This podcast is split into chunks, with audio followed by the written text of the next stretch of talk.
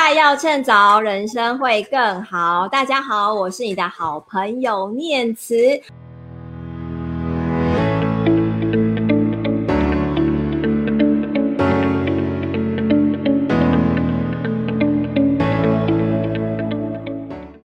呼应我们今天是九三军人节，你看一下我们来宾特地穿的雄赳赳、气昂昂的样子，为什么呢？因为我们今天主题啊是如呃说好故事可以做好更多事。那我们今天的这个来宾黄瑞仁黄导演，其实他自己本身有很多很丰富的一些经历。那其实他也是我呃在说故事的上面的一个人生导师哦，因为我跟着他学习了很多说故事的方法。那我也是为什么会请他呢？因为你知道我请到的人一定都是温暖的，对这个社会有贡献的。那我是看到他其实真的很认真在帮偏乡啊、农村的一些人，在教他们怎么样用最简单的方式说故事。我觉得如果他们能够学得会，今天荧幕前的你一定也能够学得会。所以呢，我们今天就用先用最热烈的掌声欢迎我们的黄瑞仁黄导演。嗨，嗨，大家好，我还自备音效，掌声鼓励。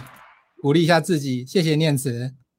好，我先介绍我自己哈，我是瑞仁。那呃，今天是九三军人节，身为一个导演呢，也要把自己当成演员一下来演一下。所以我今天特别去找到我以前这个多年前的军服其中的一套，就是呃，原则上是找还穿得下的那一套了哦，因为我好多套这样子。然后呃，谢谢念慈的邀请哦，啊，今天是呃周末夜哈，然后。军人节，我们先向呃很多前线的官兵，搞不好很多的哎有，待会如果有家里有在服役的，或自己也是这个军中的一员，你留言一下。那个我刚才有跟念子讲说，我们今天会有一本书来跟大家分享，好，然后等下我们再讲一下那什么书。那如果你今天是军人，第一个留言的，我这边再准备一本再送啦。好好，你说你是军人，我们就相信的。好，那今天先呃跟大家打声招呼，我们等下来看看那个念慈要怎么样来严刑拷打，哎呦，开玩笑，一起讨论。好，谢谢哦。呃，今天我们第一个题目，其实因为我我在今天的那个导演里面有提到说啊，其实黄瑞仁黄导演他不是一开始就是念电影科系啊，或者是所谓的大众传播科系，他人生的目标当中从来没有当导演这个选项哦，因为他是念电机相关科系出身的，一直以来都是以成为一个工程师为他的目标，可是人生却有个大转弯，而且他甚至还服了志愿役。我觉得这个从军人到工程师，嗯、而且他是进台积电，对不对？嗯、就百万年薪这样一个很优渥的股王，嗯、然后为什么要离开这样一个优渥的环境，嗯、然后最后去当导演？而且你知道，导演被人家当认为说是会饿死的，一开始是很辛苦的，嗯、然后去当导演，然后接下来又变成一个创业者，那现在还。自己成为一个 podcast 的主持人，我想问一下，这样的一个职涯转变，你当初是怎么样有这样的一个起心动念，会有这样的一个呃转折出现呢？嗯哼，好，面对呃这么正的主播，然后一开始我们就要很犀利的一个题目哦，因为这个这个非常的大，从呃呃整个军人从这个服役，然后到整个。现在的护国神山，然后以以至于到现在啊，那我没有饿死啊！大家看到我的脸这么圆，然后这么壮哈，应该知道饿死对我来讲应该是梦寐以求，就是希望能够有这样的机会，让自己感受一下瘦的感觉。不过目前还没发生哦。呃，念慈经营这个频道哈，它叫做失败要趁早。其实很早很早以前，我也做了一些失败群聚来谈失败这件事情。那念慈第一题答案其实就是很简单，就两个字，就很失败。哦，三个字，很失败。哦，我为什么是很失败呢？因为，呃，我先讲一下，就是说为什么要先从服役开始啊？为什么最后会有这一身军服？哈，我那时候念书五专，我念台北工专，那我是念工程没有错。那我我在学校念书的时候都一直不务正业，所以呢，就就发生一件事情，就是说。我专五还在接毕联会会长，然后呢，我一直觉得可能会发生一件很好笑的事情，就是毕联会会长没有毕业，然后在门口送毕业生这样子。那为什么没有毕业呢？因为我都在搞社团，所以其实呃事情很多，所以几乎没有办法去。不要讲不要讲补习班，因为我们那时候要升二技跟插大，那不要讲补习班哈，就我自己功课都差一点没毕业了。所以我如果毕业之后，呃不顺利的，很成功的。从这个专科生进到二技或插大，那我一定很变成很失败的一个学生，就是他比方毕业之后不知道干嘛。那男生毕业之后不知道干嘛，如果是大专生的话，下一步就是兵单就来了，啊，兵单也确实来了。那来了之后呢，那我要做什么事情呢？就当然去服役啊。那那时候同学在送我的时候，还跟我讲说：“哎，胖子胖子，那时候还是很胖啊，胖子胖子，你去部队不要签下去哦，就赶快平安回来。”那我到部队之后呢，就觉得哎，人生嘛，既然已经要走到这一步了。那军中的世界，尤其是从士兵变呃军官，我觉得应该有不一样很大的转变。即使当时军中很多的长官都说：“哎，三年可以存一百多万哦，你们要考虑一下哦。”因为那时候薪水确实入，我以那时候的呃少尉挂接到部队，应该我印印象中我快接近四万块的薪水。但是蛮悲哀的就是，我们事隔二三十年，很多人薪水还是四万多块。所以我那时候就就就先先进到这个世界去了，所以这是第一个，因为我在课业上没有很成功，所以我就进到这个领域。那进到这个领域是啊、你讲半推半就也好，我自己有一些想法，我我个人对军人有一些崇敬也好，那我觉得那都是一些吸引力，我就进来了。退伍之后呢，中间有一段故事啊，我我去我就是还有一段故事去念念的这个研究所。那念研究所为什么呢？因为我是觉得我在军中也蛮失败的，因为没朋友。呃，我就有军中那些朋友啦。可是因为你知道，我们同温层都是工程界的同学啊，你知道五专感情很好，大学也反正只要三四年的求学生涯，感情都会很好。那没朋友是我跟他们聚在一起的时候，他们在讨论什么半导体材料，我都听不懂。所以我就觉得啊，我怎么可以这么失败的，无法跟你讨论呢？所以就激励起自己说，好，我也要考一个研究所。那目目的没有很多，没有很很狂野哦，没有说我要进台积电要干嘛。我说目的只有一个，就是跟我的同学可以好好聊个天，然后呢，可以跟他们共同的切磋，就是重温求学的美梦。好，那再下来呢，为什么又从这个护国神山呢？后来因为我我第一份工作在力晶之后，我就到 TSMC，而且所在的部门也都是人人很称羡的，叫做研发部门。因为你知道台积电它毛利很高，原因就是因为技术很前面嘛。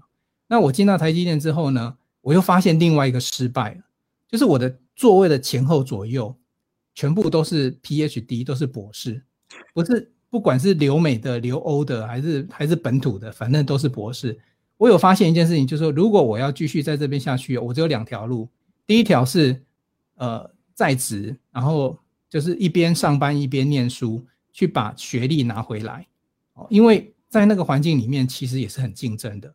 那主要是觉得自己的那个学问不够，失败是失败在我学问不够。那我如果在这样子的护国神山里面变成护国神将的话，我的武器不够多，那我就检讨我自己。那第二条路是什么？第二条路当然就离开。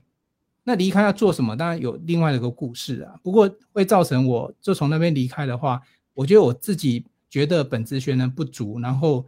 去重新思考自己的定位这件事情，所以造成我哎又离开。那离开之后创业，创业呃应该是另外一段故故事，所以呃故事有点长。那没关系，大家都知道。后来就进到创业这个世界去了。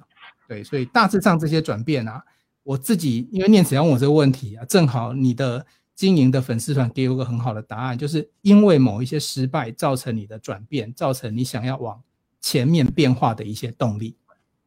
对，其实我觉得这个过程来说，应该就是说，呃，很多时候我们会觉得人生应该什么样的方式才会成功，但是因为你的失败，其实也是遇见一些。征兆就是，哎，其实你走这条路并不是你的天命所在，因为后来的黄瑞仁黄导演，他反而是在导演跟说故事这一块，他得到他的天命，而且找到他的热情跟未来可以去支撑下去的一些动力。所以我觉得，其实老天爷是故意让你失败的，他故意让你无法毕业，然后可能让你在呃前后左右都是 PhD，所以呢，最后就会觉得说，哎，那不如我去做一个我可以开心的事情，那就算是从零开始，那也能够。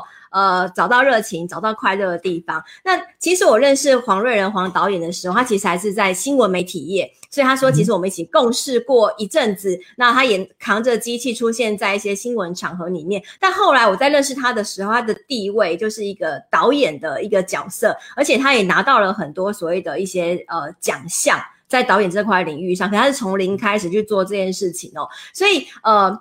后来他也教了很多人去怎么样透过镜头，怎么样透过文案去说一些好故事。那我觉得今天其实很多人最想听到就是，哎，为什么我们需要说一个好故事啊？因为说故事这件事情不是应该是小朋友啊讲故事，或者是爸爸妈妈讲故事给小朋友听的一个状况吗？为什么我们的生活当中，或者是为什么你需要去教成年人，甚至是偏乡或是商家，他们需要说好故事？为什么他们需要说好故事？那故事到底要怎么说呢？能不能请黄导演跟我们说一下？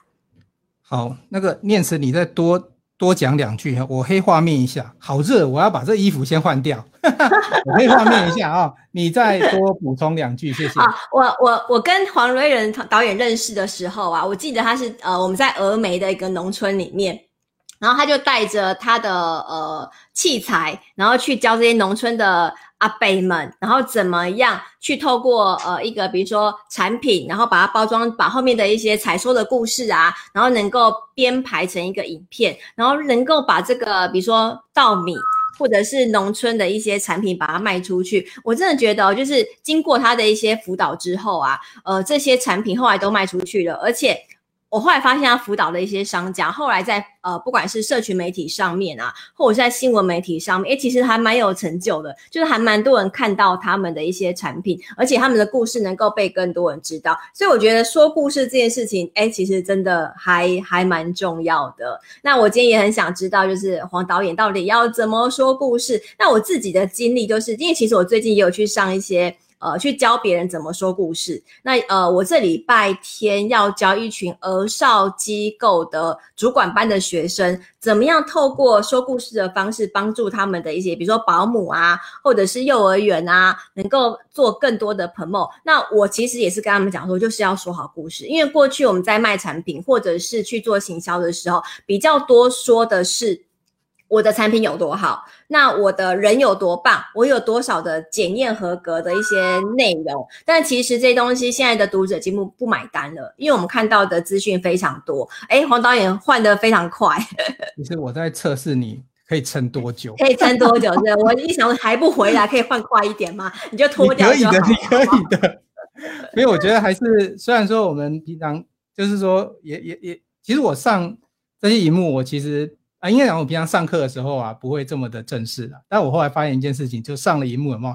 你现在看那个方框里面啊，五分之一都是我本人啊，所以我觉得不能够亏待那个观众的眼睛。我们虽然长得不够像念慈一样，所以我们还是要让自己稍微有一点，哎，领带也要正一点之类的啊，把把自己搞好。好，谢谢念慈哈，你的呃，我我我我稍微提一下，我说我们，哎，我们一定像这种，你的直播一定有半小时限制吗？就是你让他准时上床睡觉嘛，在、呃。你该不会讲想讲三小时吧？嗯、欸，对，因为我要周末夜我们放轻松来聊，也不用放那么松，好不好？我们就 还是要有一个让大家可以睡觉的时间，好吧？是是是，哎、欸，我以前那个什么什么叫深夜书房，也差不多是这时间播。然后我我不晓得你的想法跟我想法一不一样啊？就是这个时间大家可能比较有空，然后。平常都太忙，要看还要看荧幕，对。不过你这个不错啊，因为荧幕很丰富，有双画面，然后还有做字卡，前面还有很厉害片头啊。你奇怪，你为什么不是当红的节目主播呢？这个我都觉得替你惋惜。好，没关系。现场如果有节目制作人，那个记得要 Q Q 一下念慈哈。谢谢。我讲一下，确实念慈是一个很棒的女孩。她那时候我记得那时候她在联合报的特派的时候，也是因为反正各种关系，我们都在地方跑，然后。呃，总有遇到的时候，那是那那一次的一个机会是还蛮正式，就是我在一个课堂上去分享说故事，然后他也很认真听。其实一般有时候媒体记者来就，我讲实在话啦，就是现实的，就是来然后拍几张照片，听几句话，然后赶行程就走了。他是全程参与，我印象全程参与，因为到最后我们还拍照合照留念。对，那那我是觉得说，那时候我再往前，你刚才提到我另外一个身份哦，就是说。跟你算是同行，因为我算是呃，就是以前的那个 Now News，现在还有，然后就今日新闻的，也是一个地方的一个小记者了哈。美其名叫特派，但是所有的线路我们都自己在 handle。那我觉得那个像那个那边有个转折，那那个转折其实对我来讲很重要，因为透过那样子的转折，我就因着这个身份，而且是任务需要，就像念慈过去做的事情一样，会到很多角落去。到角落去才会发现角落的故事。所以，如果你问我说，我我就先倒过来讲，就是说，呃，我先不讲为什么要说好故事啊，但是我先告诉大家，你有好故事，你如果没有走出去，怎么会有故事呢？如果你每天宅在家里的话，可能会有网络上的故事。但是有一有一个现象，我想，呃，念慈也可能心有戚戚焉，就是说，现在媒体有很多啊，对不起，我现在不是媒体，我就大大放厥词啊，会那个结束之后，那个不要来，不要来，好了，不要来贬我就好了啊。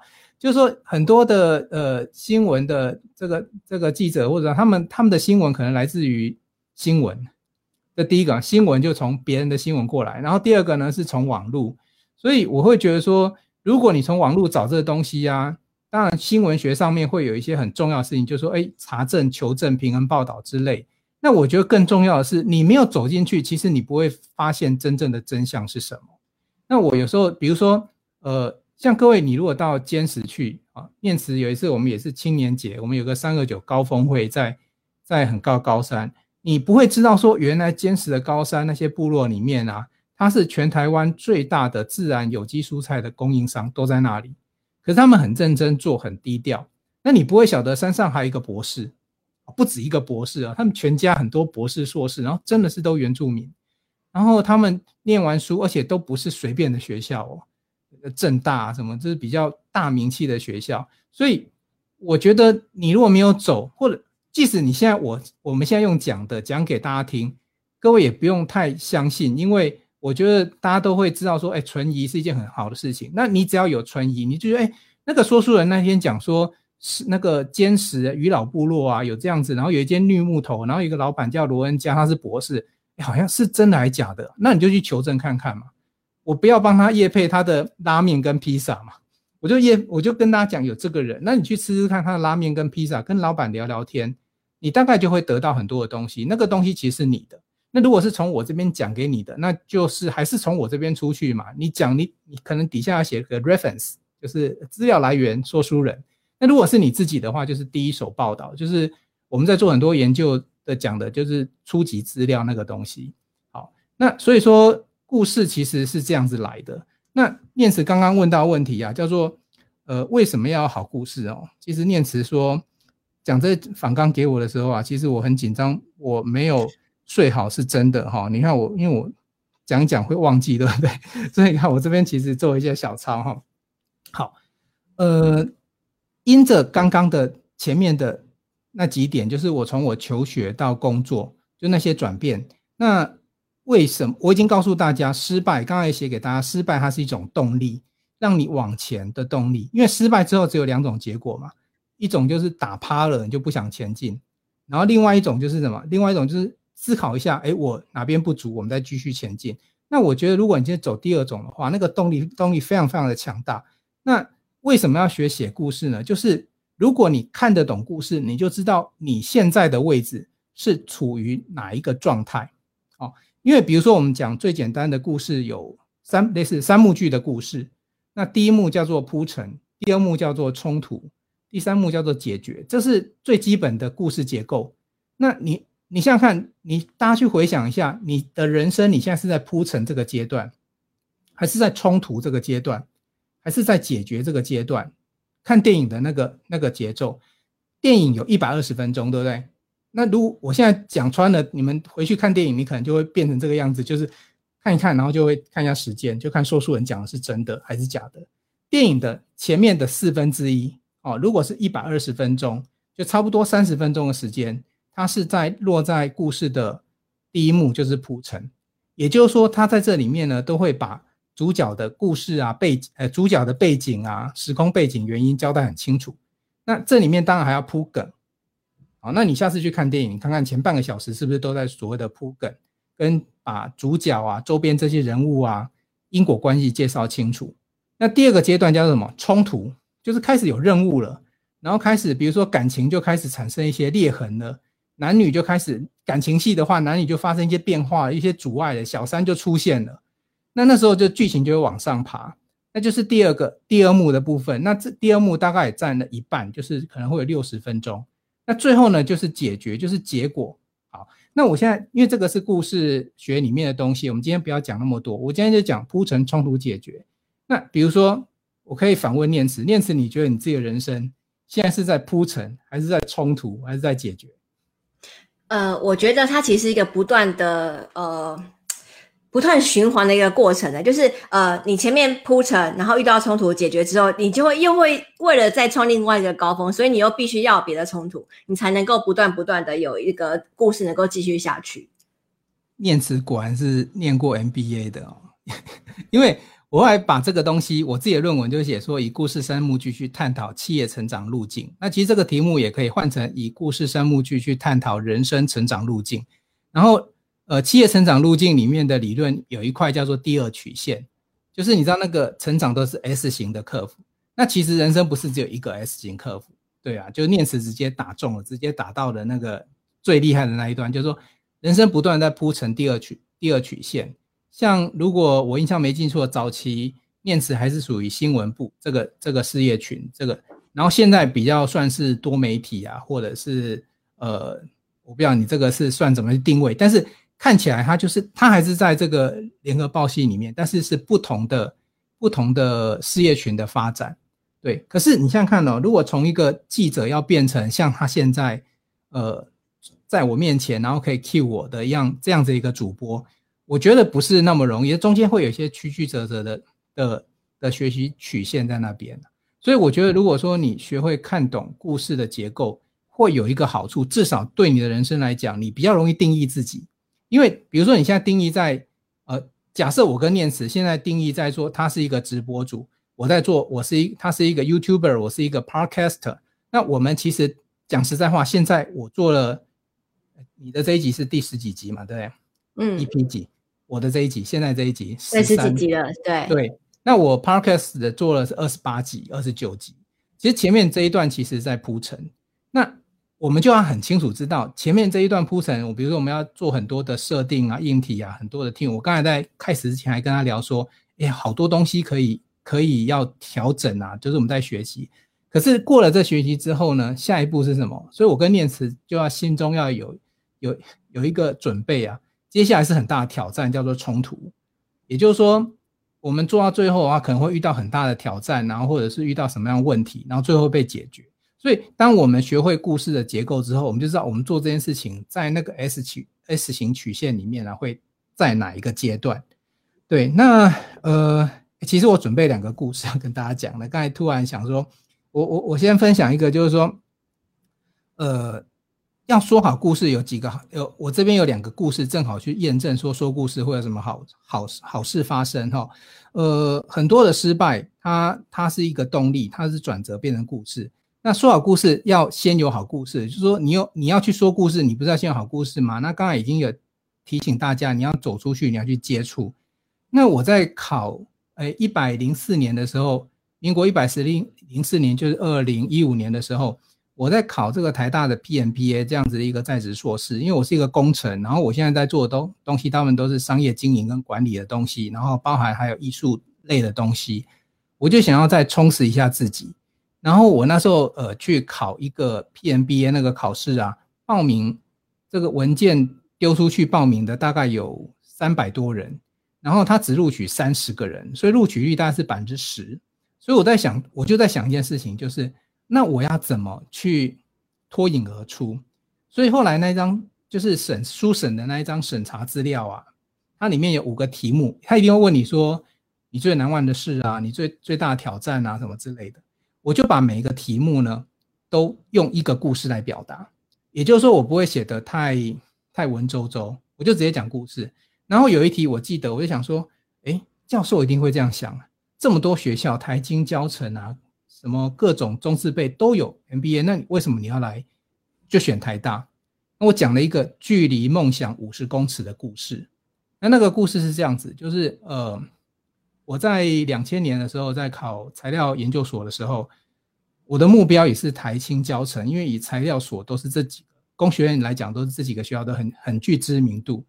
然后准备了将近一年了，好不容易就上场了。然后去考台大的时候呢，就觉得很开心，因为那题目其实都是我练习过的、看过的。可是我考到冶金热力学的时候，有一题很明显的它是考古题，我还记得它三十分，它是考古题，然后呢，甚至于考古题连数字都没变。各位考生如果遇到这种考古题数字都没变的，不是就是很简单写出来嘛？但那一题我失常，我我竟然写不出来，然后写不出来之后离开考场啊，我还记得我我就。走走走，然后失神的坐在台大的一个某个停车场的的小阶梯上，就失魂落魄了很久。因为我知道我准备一年，但因为这一题，我跟台大就就就就没机会了。然后呢，可是后来其他考试我当然去应考了。我后来考上的是他隔壁的学校，叫做基隆那个呃台科大，那中间隔了一条基隆路，那那条基隆路我去算一下，大约是五十公尺哦。学工程呢就很无聊啊，去算一下这样子，所以我觉得那时候我我为了跟为了争取进台大很努力，但是我跟他擦身而过，那个梦想就距离只有我五十公尺而已。虽然后来念台科大，我觉得后来台科大也越来越棒，然后真的是我觉得 真的在工程界我也很幸运念到这个学校了。可是我就一直记得我曾经有过跟梦想五十公尺擦身而过这件事情，所以我在我的备审资料里面写了这个故事。我事后跟认识的教授求证，他说：“对，我确实对你的故事印象深刻。所以刚才讲说故写故事，会写故事，第一件事情你你能够了解自己的人生。那第二件事情是你比较可以呃跟人家说服人家，然后甚至于像我们小朋友啊，现在暑假都在家里，所以他其实是。”呃，我我很不希望他就是除了荧幕之外都没别的东西，所以我很希望他做点别的东西、别的事情。那看书是一件很重要的事情。呃，后来我发现，那小男生你叫他看一些比较心灵鸡汤的书，他一定不愿意看。所以后来有几本，比如说什么《桃夭》《书仙诗灵》，那个其实是介绍，那是亲子天下出的书，其实内容还不错，因为他还把呃一些我们要本来课本要学的东西变成小说呈现给大家。我发现他两天给我看一本，然后一天到晚说：“哎，我可不可以买新书？”所以你看，这个故事这件事情对人的影响力确实确实的很大。好，就是故事这件事情先先到这里。对对，所以其实说好故事这件事情，不单是你考试有帮助，人生有帮助。其实你在未来的一些规划，你可以知道自己在铺陈还是在冲突，还是在解决这个阶段，其实都可以让自己的人生的次序还有未来能够过得更好。但是我们接下来可能要问一个很尴尬的问题哦，就是很多人会说，可是呃，要说好故事，是不是要能够有好的文笔，有好的呃摄影机？有好的呃拍摄能力，我才能够拍出一个好影片，然后才能够拍一个好故事给大家看。如果我什么都不会，我也有办法从零开始吗？所以想问一下黄老师、黄导演，如果今天我是一个什么都不懂的素人，那我要怎么样从零开始开始说好故事呢？也许也许是设备，也许是能力，我都不知道，那怎么办？还有办法从零开始吗？好啊，这个节目真的很棒，我第一次。录到这种直播，然后我觉得那个节奏非常的、非常的适中，然后其实也非常的快，因为比那个电视台节目还要还要犀利哈。那也不是说犀利啦，就是我觉得很充实。来，呃，我先诶那个留言，反正留言就让主播自己去看一下哈。诶，有我本来有有这本书哈，这本书其实我刚才讲的我我的故事，我讲三十分钟，我可能。我其实没什么故事，我讲实在话，我等下再告诉各位说什么叫故事，你就弄懂了。那呃，我会转交给念慈这一本书哈，这一本书叫做《转角学呃转角幸福学堂》哈，它其实是呃台大收录一些他去在职进修的一些学员的一些。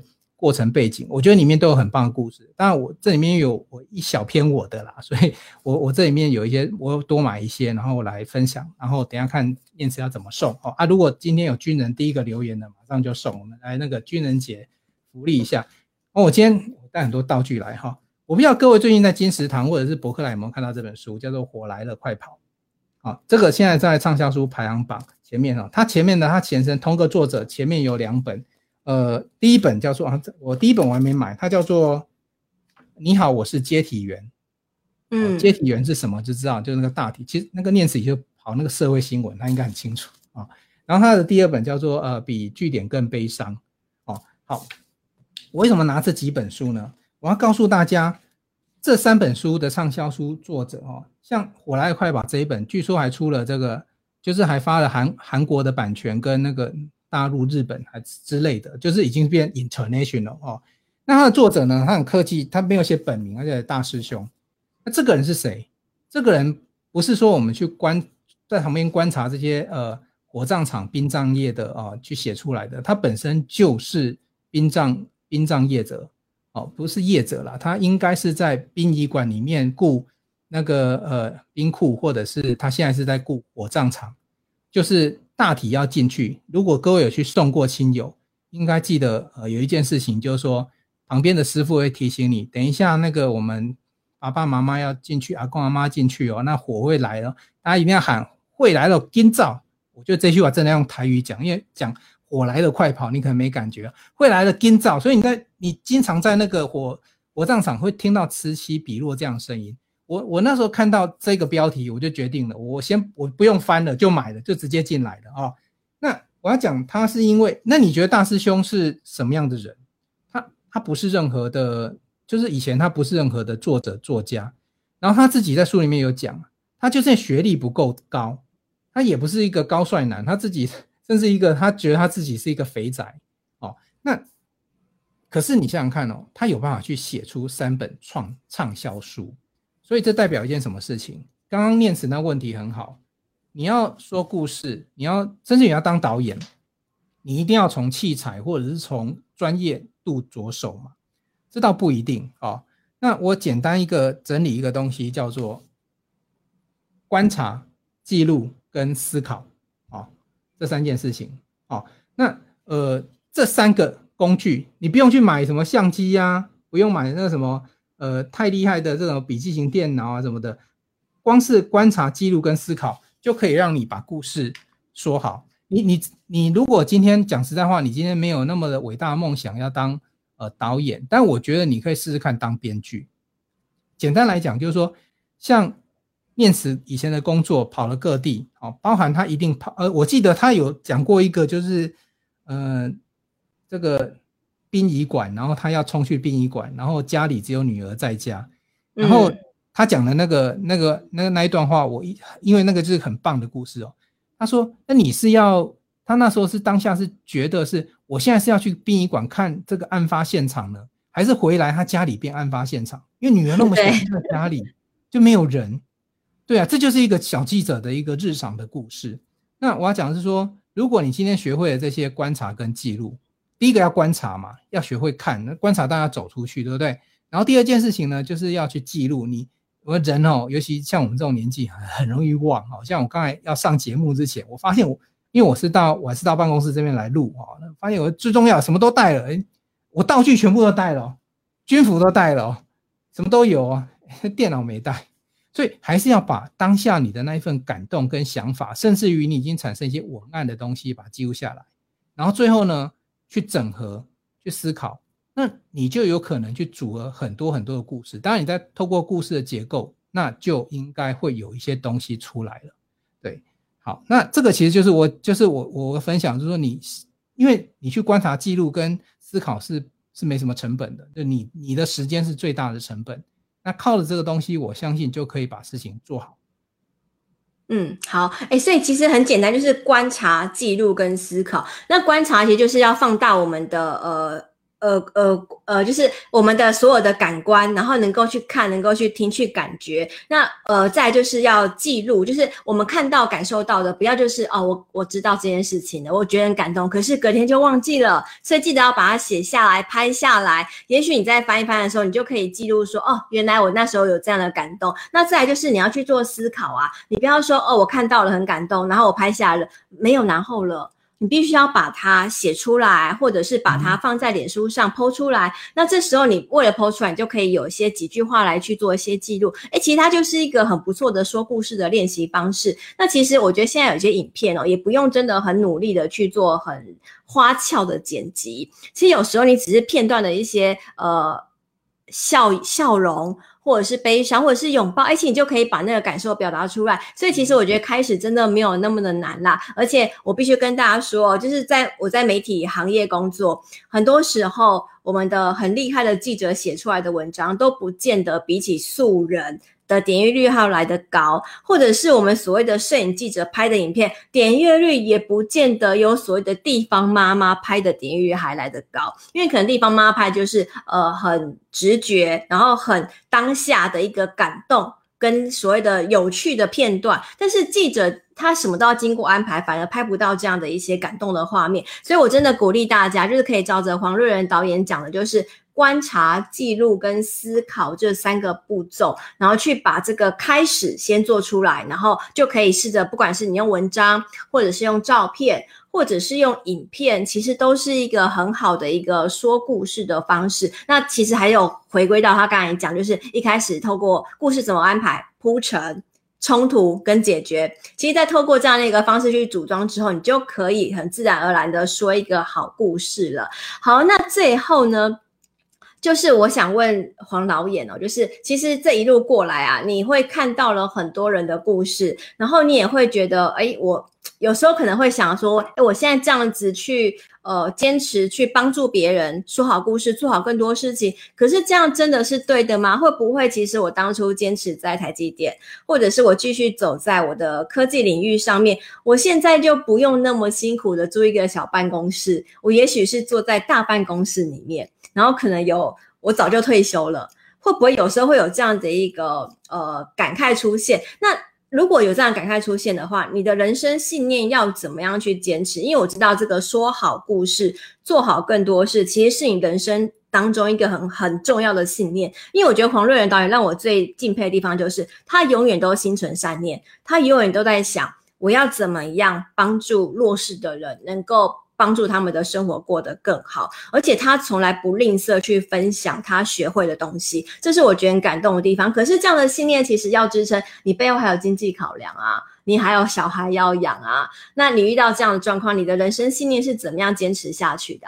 嗯哼，我这个问题真的是超棒，而且我真的觉得，对念慈你你这个功力太强，你刚刚已经把整个节目的故事已经先说完一遍，最后我们要做一个。收尾的东西哈，这真的就是前面已经铺成冲突，所以我们要解决的问题。这个题目也是在解决大家所有的问题啊。我先把说好故事做好更多事的好处再举一个例子啊。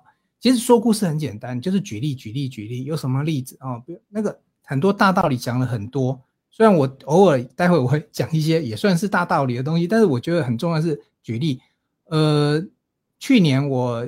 到彰化去，因为受了呃呃一家公司哈的邀请，然后也是很就是股价比台积电还厉害，现在也是很龙头的的 IC 设计公司。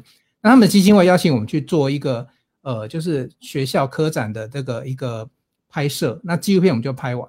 可是我对于这，因为那两个学校分别是在基隆啊，基隆的八斗国小跟彰化的水尾国小。那我记录了两个非常有故事的老师，其实我非常感动。你知道，那学老师在教育的路上，他们其实已经超越原本课程里面的需求，然后带小朋友。像这两个学校听起来就是，其实他们叫不三不四的学校了，就是也没有很偏乡，但是也不是很城市。那水尾的这个八斗的老师呢，就是带学生去做潮间带研究。那水尾的老师呢，就带小朋友呢做做这个机械鱼的科展，然后这两家都拿到了这个前三名，然后都还有第一名、第二名，都非常非常的强。我那时候做，虽然我们是公司接单，我们正常来讲就业务运作就结束了，可是我觉得这是很很棒的故事。我跟两边老师都保持很好的联系，甚至于有时候我会认真的、无偿的也协助他们做一些事情。那后来水尾国小它有另外一个 program。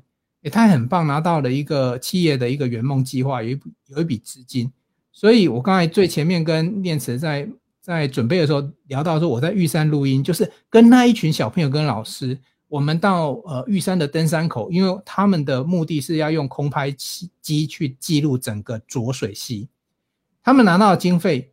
然后要做的那个老师告诉我要做四件事情，我说天哪，这企业可能要编列一千万你才能做。然后你现在这个预算，你跟我讲你要做这么多事情，可是也因着我前面先去帮的这个这家公司做了这样的事情，我才会去认识这边有新的故事这些老师。所以我我发现那好故事是不断堆叠的。哦，那那个八斗那边也很妙，就是也因此有机会呢。我跟呃这一位这个蔡董事长一起，我们到潮间对潮间带去玩水。我想你们很多人，你可能没什么机，你可能会买他的股票，但你可能没有机会跟董事长一起到潮间带去玩水吧。那董事长本身他非常非常的平易近人，所以呃也很愿意跟着小朋友一起去观察，然后去了解说他们在做什么。所以这些东西都是因为你前面呃愿意，比如说我愿意在我的企业预算里面多做一点，所以衍生出来的老师，比如说对我们的肯定，然后对我的认识之后，就继续继续往下滚新的故事。那有的，但是这前提是千万不要去心存，就是说，哎，我我可能会有什么，不要，你就是做就对了啊。所以这个是一个呃，因为好故事，所以能够做好更多是一个很棒的实力。那刚刚念词的那一题哈，我我用一个图来做分解就好哈。呃，一般人正常来讲啊，比如说我在，比如说我我如果以我的个性来讲，以我的历程来讲，正常来讲，要放在这里中间一点啊。我如果从我的人生，我从下面开始。那如果你们是呃，大家都是小学、国中、大学哦，那一路这样上来，那如果你是已经立定一个志愿，有一个大的方向在这里，那你就是垂直发展，那没有什么问题，对不对？可是很多人他的发展呢，不见得他会稍微有点偏曲哦，比如说中间你可能会念一下音乐啊，然后最后可能跑来念什么，念新闻啊，或者是说呃中间可能念工程啊什么，可能都会有这些东西。那可是你最后你的目标还是在这里，那。可是这个事情啊，这是单一的，就一个方向的哦。我画一下。如果各位各位想看人生是怎么样，人生不会只有这个一个单一路径。如果说你的人生你用一个所谓的二维的方式来看哦，如果你的方向是这样子发展，那就是叫做什么？就是专注的垂直发展，就是很专注某一件事情哦。你立定志愿的，你想要。往这个媒体发展，那你就是一路往下走。可是有些人是这个过程里面呢，他会发现说，比如涨上来的时候会会会歪掉，叫歪掉啊，嗯、真的是歪掉。哦，他可能往旁边，那旁边你可能还是往上，这也是第二种垂直发展，对不对？可是呢，像我我的我的发展就不是只有一条路，我的发展会往旁边每一条路呢都去找，然后我就发现说，诶，每一条路里面都有不错的东西。所以我可能会是在水平里面去找到一些东西，我可能不会到这么大的顶标。如果说我们今天拍片呢、啊，以台湾来讲拍片，你今天要做到极致，你应该要拿到金马跟金钟。我我觉得这个是一个目标之一，对。可是如果你今天不是这么的极致在我这上面走的话，那你有没有其他的东西就可以可以去走？就是你可能发展的这一条发展一点出来，这一条发展一点出来。好，那我讲了老半天，各位一定。你可能听过叫做什么斜杠？好，那我觉得斜杠这是一个呃大家大家的用语了哦。但我觉得斜杠它可能它背后代表的意思是叫做横向的发展，就是你可能会有多一点点的东西。可是老天也是公平的，每个人都是二十四小时，你不可能垂直发展拿拿金马奖那个导演。花的时间跟你斜杠很多，然后你你会比他多更多东西，不可能，因为时间是一样的，所以你只能怎样？就是你可能会拿不到金马奖跟金钟奖，但是你至少比如说在这荧幕里面进钟奖好好讲，那你就拿到你自己心目中的金马奖。那可是你就多一点时间去做别的事情。那这一块里面呢，呃，现在大家我觉得比较让大家觉得听起来说看起来比较厉害的那个文字。叫做跨域这件事情啊，就说你自己能不能做到跨域啊？有人讲跨域创新或跨域创业，那不见得要斜杠很多或跨域很多。但是念慈刚才讲的一个那个最关键的问题就是说，那如果你要顾肚子怎么办？对，所以我我我其实比如说我我不是只有在做拍片的事情，然后我自己像最近去年我也做一个新创的事业，然后我也在看如何透过一个平台。去把地方的职人的这些东西呢导引到让大家认识他们，然后进到这个预约的这平台。我们有一个奥廷阿丁这样平台。那本来我们一句口号叫做“呃，走出客厅就是阿丁”，就是走出去之后就可以透过阿丁去体验各种呃角落乡镇角落的活动。但我们最近因为去年疫情啊也很受打击嘛，因为所有体验经济的事情都被停掉，那怎么办呢？所以我突然就打醒我说不行。我们要走出客厅就是阿丁，回到客厅还是阿丁，所以我就我们就开始去研发所谓的奥廷小客厅这样子一个线上体验课程。还有一些手作的材料，这今年正在做的事情。所以，呃，那这个东西就会有一些收入了。那收入可能不见得很多，但是切记你的家里的妻小或者是全家都在等着你拿薪水回家养活这个家庭。所以，如果你今天不能够垂直发展往那个最极致、最顶尖、最旗舰的那个人物迈进，因为你到那边就会有光环，你自然而然会有收入。不过那条路是好累的。但是，呃，回过头来是说，如果你真的还不到那个顶级的时候，你稍微拨一点时间，在不同的分叉里面找到一些收入或兴趣去做，也不亏是一个方向。哦，那别忘了我刚才画的这个是 S 跟 Y 轴，就是双轴而已。然后，万一你今天是立体的，你就有可能是什么？就是在三维空间里面去找，就是我可能是哪一个专长是顶级的，但是某一个专长可能就是要分叉开来，是比较是比较呃斜杠一点的，是比较跨域一点的。那我觉得每个人人生都不一样。然后，但是回过头来最原始讲的就是，如果你自自己知道自己的故事、人生故事现在在哪一个节点。你就知道说我现在应该要做什么。像我们现在铺陈，我们就用力好好的做。冲突的时候，我们就要备齐银弹、跟子弹、跟力量、跟时间，好好去冲。然后最后到解决的那个地方的时候，我们就喘一口气。但是不要忘了，还要再找寻第二第二曲线，就是我的哎，我下一步要怎么走？好，哎，我觉得黄导演讲的非常好。哎，其实你最后的收尾是用讲故事的这个方式来讲人生，就是我们就把人生当做是在讲自己的故事。也许你要斜杠发展，也许你要专注发展，都很棒，都很好。可是重点就是，不管你在呃什么阶段遇到冲突的时候，不要放弃哦，不然你可能就停在那里了。你一定要很努力的撑到解决的这个地方，然后最后你才能够把故事写完，嗯，它才是一个好故事，而不就是一个悲剧了。好不好？我们就努力让自己的生活变成一个从此过着幸福美满的日子，这才是我们想要的故事的。念念慈这个结尾真的太棒了，就是不要让自己的故事，其实悲剧也是一个悲剧结尾一种啊。如果你愿意接受的话，因为我们的故事有所谓的复原型的跟悬念型的，悬念型就是每次都还有什么未完待续那一种，可是呃。千万不要走到人生最后一步路的时候还还在未完待续，因为你可能要不晓得你要附身到下一个什么样的地方去才能够待续。就是如果你觉得你要留一点悬念给大家也没有问题，你就是准备好了。但大部分总大部分人总是希望自己的人生走到最后的时候是没有悬念的，至少别人没有悬念，然后你自己也不要有悬念，那就是你已经走到这个你自己人生故事剧本的最后的解决的那个阶段，而且很漂亮的画下 ending。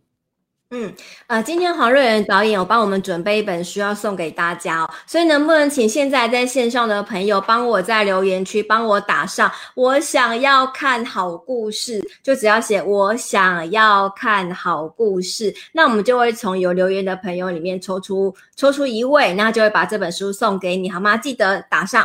我想要看好故事，我想要看好故事，就有机会抽中今天黄瑞仁黄导演准备了这本书哦。好，那最后呢，能不能请黄导演跟我们说一下，如果今天我可能未来有拍片的需求，或者是我想要请你来演讲，教大家怎么样去呃从事一些多媒体的一些发展，或者是要请你来教我们讲一个好故事，要去哪里找你呢？这一题正好没准备，好，呃。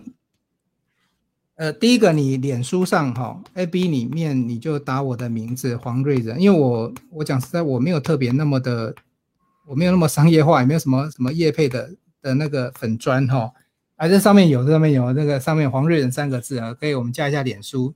那那如果没有脸书，但是有 Line 的哈，那你可以呃帮我输入 Line 的 ID 叫做 at @storybox 小老鼠要小老鼠哦啊，这个 ID S T O R Y B O X。